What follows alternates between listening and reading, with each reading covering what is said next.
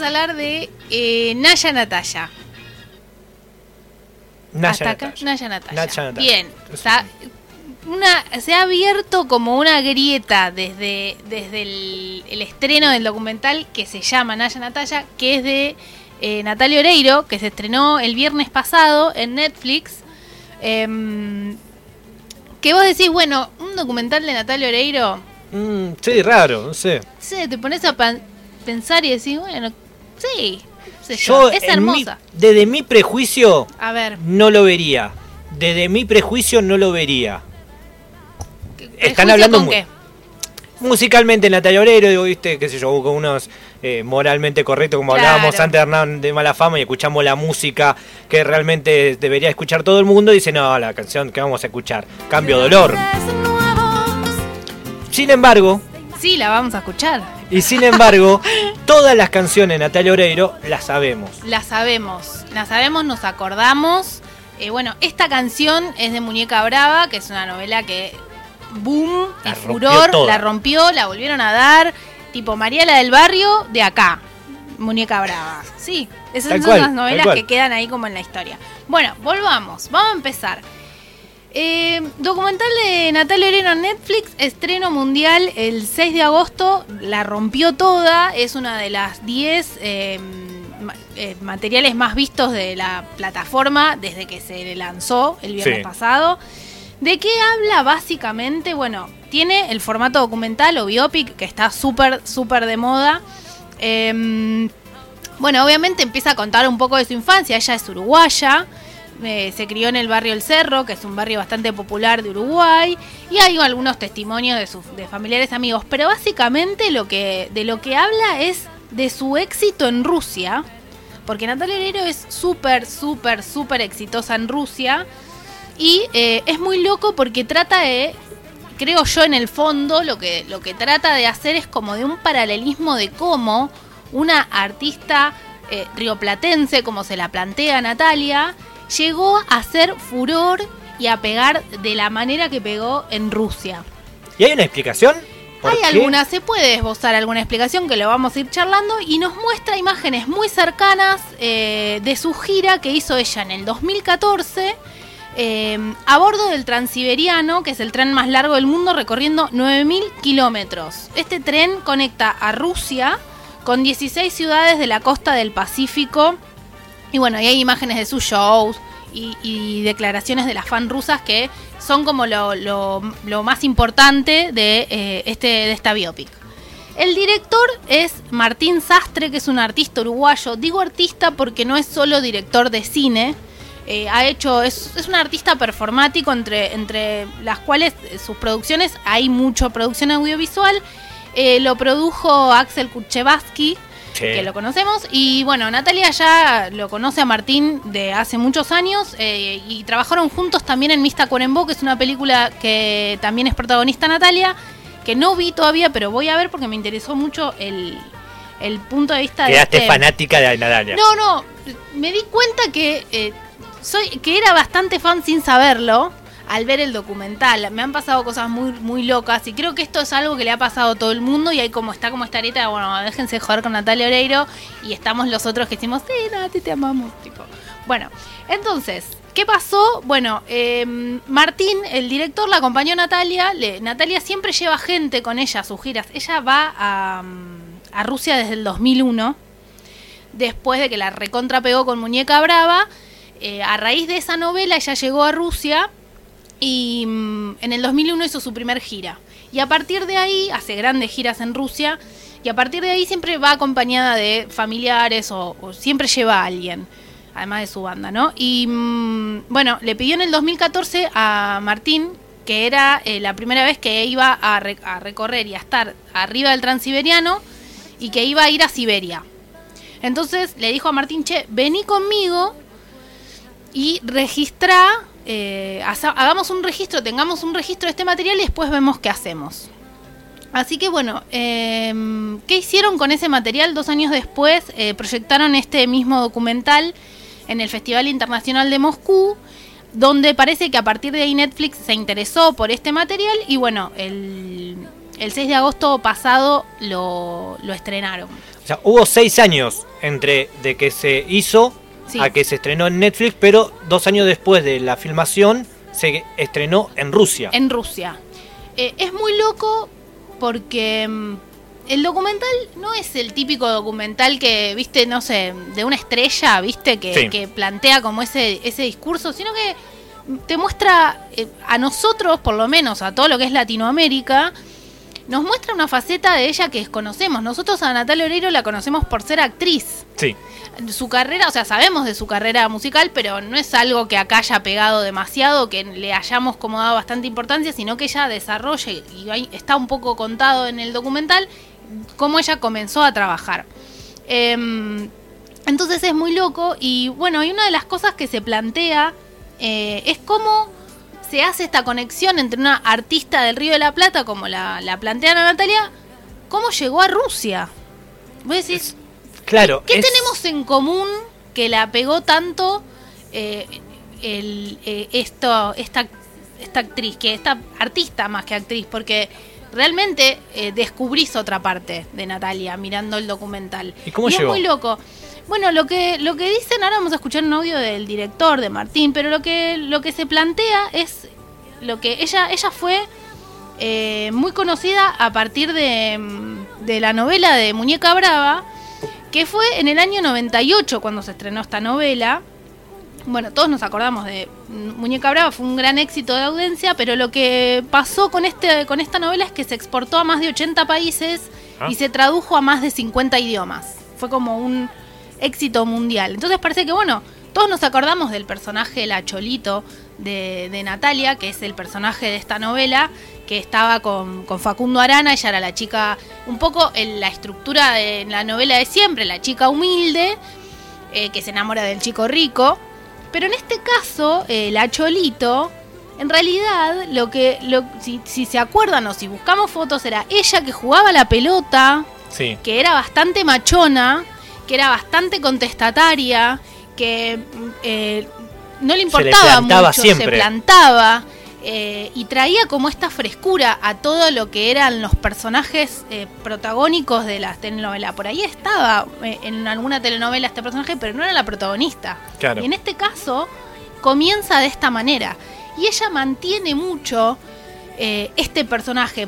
Porque también yo hacía un paralelismo con Mariana del Barrio, que es un personaje de Thalía, una novela muy, muy conocida también, que hay un poco de esto, de la chica pobre, siempre está esto, de la medio marimacho también, ¿no? De, de la chica que... Y eh, eh, es, eh, este estereotipo, pero en, el, en, la, en Muñeca Brava, el nombre ya Muñeca Brava, Sí. es ella que después es súper linda como es Natalia, pero sigue manteniendo un poco esto, esto estas características de- de- del carácter, de plantarse y de, mm, y de mantenerlo también en la novela.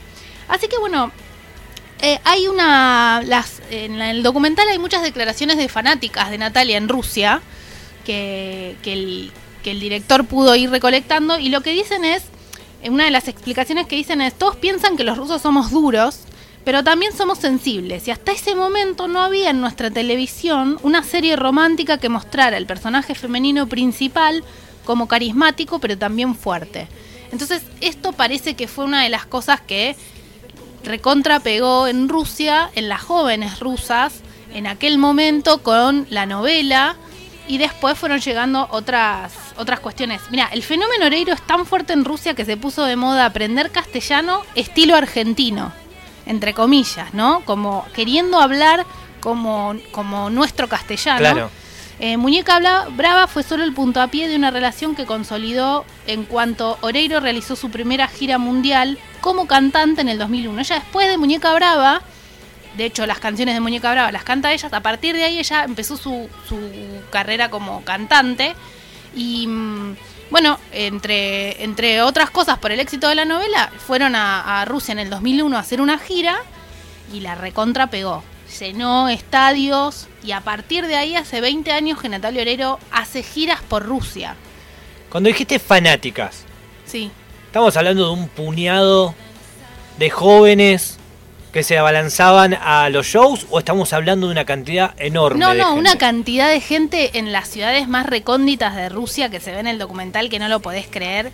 Locura, pero locura en la puerta del hotel. Una locura que en un momento también eh, ni siquiera Natalia se lo puede decir. No sé qué, qué carajo le pasa a esta ¿Qué gente que me ama tanto. Y la gente loca, locura por Natalia Oreiro, al nivel de que Natalia Oreiro, ponele que canta dos canciones en ruso. El resto es todo en castellano. Y la gente la sabe y va igual a ver sus shows. Los discos son en castellano, no es que ella hizo eh, canciones, un par de canciones sí, pero ella no sacó discos en ruso. Eh, y, la, y, y- y es récord de ventas, es récord de, de- de entradas agotadas y, y lugares y shows llenos de gente que la ama. Y sus personajes, obvio, y a partir de ahí todo lo que sea Natalia Oreiro se consume en Rusia. Que es una faceta totalmente desconocida Sí, por nosotros de, de- de Natalia Oreiro. Así que la verdad que esta es una parte muy interesante. Hay un, eh, traje unas declaraciones del, del director Martín Sastre que él explica un poco este, este fenómeno de Nati en, en Rusia. Como a través de una telenovela, que eh, es un género que está frivolizado y que supuestamente este, es un género menor o que está catalogado como de eh, consumo masivo y este, de poco prestigio, sin embargo, a través de esa, esa narrativa clásica de la chica huérfana y el chico eh, rico, el varón que tiene el poder económico y, tal.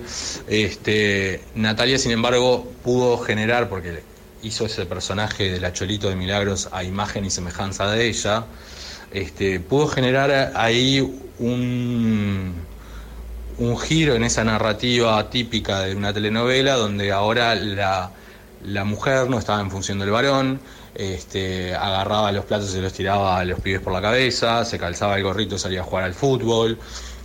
Eso en Rusia, cuando llega la telenovela Muñeca Brava, Ahí va. que es justo cuando eh, cae todo el bloque socialista, nunca lo habían visto, nunca habían visto una mujer en ese lugar. Vi que me empezaba.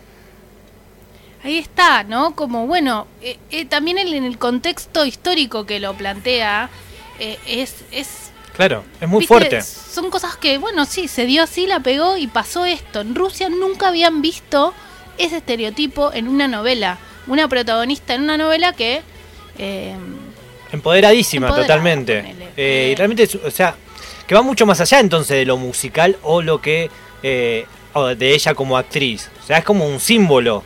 Sí, totalmente. Sí, sí, sí. En Rusia eh, muestran, se ven en el documental que le regalan eh, cosas con, no sé, eh, cosas con la cara de ella, el elemento, eh, lo que se te ocurra con la cara de Natalia. eh, de, con la cara del hijo, con ella, con la familia, ¿no? Como también eh, adoptaron a su familia. Ella fue muchas veces con su marido y su hijo al, al hacer giras por Rusia. Y en Rusia no es algo menor, el regalo es muy importante, tiene un simbolismo mucho más que por ahí el que tenemos nosotros. Es, un- es al- darte algo de Que ellos. de ellos, que hicieron ellos, que como que te dan un pedazo de ellos. Ella, Claro. ella eh, decía que al principio le costaba mucho esto de tanto regalo y tanta cosa, porque era algo así como para ella grotesco, pero que después entendió que es parte de la idiosincrasia de la gente y que realmente es un gesto de amor y que son cosas que ellos hacen, son cosas, manualidades. Entonces, a partir de, mm, de esto se construye todo el relato de, mm, de esta biopic sobre, sobre Natalia en, en, en Rusia. Eh, eh, hay cosas bastante, un par de, de mm, punteos que yo hice sobre, sobre Natalia como en esta nueva faceta para nosotros. Bueno, nada, una de las cosas que deja el documental, de la cual yo me di cuenta, es que los, los temas, ella, Natalia sacó cuatro discos nada más, Sí. pero tiene todos hits. Son todos hits, lo sabemos. Estoy escuchando de fondo y es esos así. temas que vos decís, me sé este tema, ah, este también, ah, cierto, este otro también, ah, aquel también, me sé todos los temas. Entonces yo eh, le decía a, a- en casa le decía a mi che, soy re fan de Natalia porque me sé todos los temas. No hay un tema que no me sepa. Y capaz nunca escuché un disco entero de Natalia. Pero es, es como esto, la loca hits, puros hits. Y mm, otra cosa que me acordé también, canta un tema de eh, Gloria Trevi que yo amo, que se llama Todos me miran. amo Gloria Trevi y ese tema de Natalia. Natalia en, en, en el disco que se, que se llama Turmalina, que estaba con el flequillo así en... El más conocido de todos Una sería. bomba, una bomba, pero hermosa. Todo, todo ese disco es, es fantástico. Ella contó, ese disco tomó toda una, una estética pin-up y se inspiró en Betty Page, que es una artista pin-up muy conocida. Y si vos la ves, es muy parecida además en, en la cara. Y ella tomó toda esa estética y, hizo todo ese disco en base a, a- a la estética pin-up de puntualmente de Betty Page, el mismo pelo, el corte del flequillo, se, se inspiró en, en esta en esta modelo pin-up de los años 50 para hacer Turmalina, eh, donde está eh, el tema que es uno de los más conocidos que es Tu Veneno. Después está este Río de la Plata que estamos escuchando, eh, Todos me miran, que es el tema de Gloria Trevi que cantó. Eh, cuesta arriba, cuesta abajo, que también es otro hit. Que digan lo que quieran, también es otro hit. Bueno, y podemos seguir así un montón. Y cantó un tema con Rafaela Carrá. O sea, Es verdad, tenés razón. Amo. Eh, nada, la loca eh, muy humilde también en todo, en todo su relato y, y siempre. Eh, siempre se le critica acá como los, los medios más choludos, ah, bueno, no, que no quiere mostrar. eh, es como muy simple y hay partes muy íntimas en el documental. Eh, hay imágenes eh, que esto también es algo que está muy bien logrado por parte del director, que es una intimidad de ella con la relación en su banda, tanto tiempo arriba de un tren, y es muy loco el paralelismo que se hace y las imágenes de afuera de Rusia, 30 grados bajo cero, mil de nieve, acá hace calor, hoy, en- hoy que están eh, cayendo Claro. esta nevica pedorra, la nieve, el frío de esa gente, y vos decís, qué Claro. horror. Hablabas de Yo me Siberia, quejo- claro. en Siberia, ¿entendés? Hizo un recorrido 9000 kilómetros en Rusia en tren, un frío que no se puede creer. La gente afuera esperándola como si hiciera calor. Bueno, eh, es muy loco ese contraste de imágenes de- del frío de afuera del tren y el amor y, el color y el, y el show de, de Natalia ahí con su, con su gente. Y no es nada cholulo. Mirá, Viste, no, tiene este enfoque así cholulo de, de- querer eh, endiosarla a ella como tipo reina popstar. No, es más, más bien un relato que la, la construye y la consolida como una gran artista que, que se esfuerza muchísimo y que por ahí no es la mejor cantante. Y a nosotros, la verdad, que sus discos como que medio nos pasaron de costado. Pero es un fenómeno mundial. Es embaja- embajadora de UNICEF. Eh, Viste cuando decís, dale, sos perfecta, ¿qué te pasa? claro, porque ella misma me parece que no construyó un- una pose popstar. No construyó tampoco como era una gran cantante. Creo que ella siempre fue una mina bastante relajada, bastante del palo, bastante eh, tranquila en ese sentido, del no diva. Creo Sí. que esa construcción también es- viene de ella. Sí, y ese, es eso, muestra como esa esencia. Y, y para mostrarlo cuentan algunas cosas de su infancia, muestran el, de, do- de dónde es, eh, de dónde viene Ah, ella, mira. cómo construyó un poco su carrera acá. Bueno, fue Paquita de Yuya. Nada, un montón de cosas que sí, la piba labura desde hace mil. Hay un momento que eh, aparece la propaganda de OB que ella hizo cuando Claro, era sí, muy, muy, muy chiquita. Y, mm, y ella después contó que nada, ella después se dio cuenta de Terrible la propaganda, publicidad. todos nos acordamos, es- ella era muy chiquita, tendría 13, 14 como mucho, venía paseando un perro con un shortcito blanco y tiene que pasar en un momento por eh, la calle, por una vereda donde hay chicos en bicicleta de los dos lados esperándola para que ella pase. Entonces ella como medio se incomoda un poco, toma como coraje y pasa y todos le miran el culo Sí. cuando se va y la, la propaganda era de, de OB, de tampones, como bueno, quédate tranquilo, pasá segura con OB, una, un- no un, me primer, acuerdo. un primer plano terrible. Un primer plano de, de su culo como diciendo con OB no te vas a manchar, pasase, que te miren el culo tranquila, total vas a estar bien. Bueno, un horror. Hoy es imposible esa Sí. propaganda, pero bueno, ella eh, hizo como una crítica después de, de- de- o- o un replanteo un poco de lo que a lo que se expuso, pero bueno, un poco eso fue la puerta de Nati para poder venir a trabajar acá a Argentina y después la empezó a pegar con novelas 90, 60, 90 y demás. Em, Nada, es, es este relato bastante humanizado y donde muestran una Natalia que trabaja muchísimo, que está en todos los detalles, como un poco también obs- obse con Ah, su ropa y los estilos. A mí siempre me, me- me gustó mucho de ella todos sus estilos. Bueno, también tiene una faceta de diseñadora. Ella creó la marca Las Oreiros con la hermana Hoy ya hace dos años que no, no está más en, en eso porque no, no, no, no puede, digamos, no le da, no le da el tiempo y soltó la mano de, de eso, pero siempre, eh, eh, siempre en esa, muy en, muy, muy completa desde, desde su, desde su humanidad, desde su faceta como actriz, como cantante, como diseñadora, desde los estilos, desde construir todo para, para sus shows. Las imágenes de los shows que da en Rusia, increíbles, increíbles, todo pensado. Muy, muy, muy interesante esa, esa parte. Y ahora que estamos escuchando, bueno, todos sabemos que Nati hizo, hizo de Gilda, a la cual personificó muy bien y se, se puso mucho en personaje. Para hacerla hay una, una escena eh, que apela un poco a la, a la emotividad en el, en el, documental, donde la muestran a ella en la Plaza Roja y unas imágenes ahí medias eh, eh, que apelan a, a, a, emocionar. Y hay una parte en donde hay unas rusas bailando Gilda.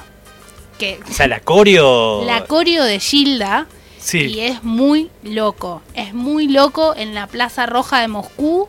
Unas pibas ahí, re fan de Nati haciendo el pasito que hace el clásico de Gilda de la sí, vueltita sí, sí. con la manito. Eh, una locura. Eh, este... O sea, en Rusia llegó Gilda. Llegó o sea, Gilda. esto que estamos escuchando en Rusia también lo escuchaban gracias a lo que Natalia significa para ella. Sí. Claro, obvio todo lo que todo, todo, es una locura, todo lo que ella produce, todo lo que ella haga lo consumen en Rusia y bueno, pegó recontra fuerte el tema de la cumbia y ahí, eh, ahí en el siguiente audio también nos cuenta el director que cómo fue que se generó esto. A ver. Y empecé a postear mensajes diciendo, mañana en tal ciudad a tal hora, ¿quién se anima a bailar cumbia? yo les ponía Snow Cumbia en inglés y este y claro, todo el mundo decía sí, yo todo el mundo se había aprendido el pasito. Entonces en cada ciudad que llegábamos, yo este, quedaba con, con las fans que iban a las puertas de los hoteles y las grababa bailando Gilda. Entonces, claro, ahí este, hay imágenes muy fuertes, sobre todo en la Plaza Roja, en Moscú. Eso fue increíble porque, nada, imagínate estar ahí este, bailando Gilda. Eh, una locura. Claro, lo que dice es que en sus redes lo empezaron a seguir porque él estaba con ella en la gira del 2014, entonces agitaba eh, por Instagram, eh, che, vamos a estar mañana acá, a ver quién se anima a venir a, a, a bailar. bailar. cumbia, a demostrar cómo bailan cumbia, y, mm, y, la gente obvio se reprendía, y bueno, él tomó estas imágenes de, de, distintos lugares de la gente bailando No me arrepiento de este amor de Gilda, que es una de las imágenes más fuertes que creo que deja eh, este documental. Bien conciso, cortito, una hora quince dura, este, recomiendo un momento ahí pochoclero, tampoco es una cosa que es un documental claro, de National sí, sí. Geographic que te va a poner a... Pero la verdad que, el, que desde lo cinematográfico está muy lindo hecho el relato y bueno, y es una parte interesante de, de Natalia para, para conocer. A ver, entonces, para un Gil como yo, prejuicioso, como arranqué la columna, podríamos decir de que esta película no es un biopic de la vida de Natalia Oreiro, sino el significado o lo que generó Natalia Oreiro en Rusia. Básicamente, sí. Sí, sí, sí. No te cuenta la historia de Natalia. Claro. No. Hay partes de la vida privada muy cortas, pero en realidad, eh, básicamente es del éxito que ella tiene en allá, lejos, donde se cagan más de frío que acá.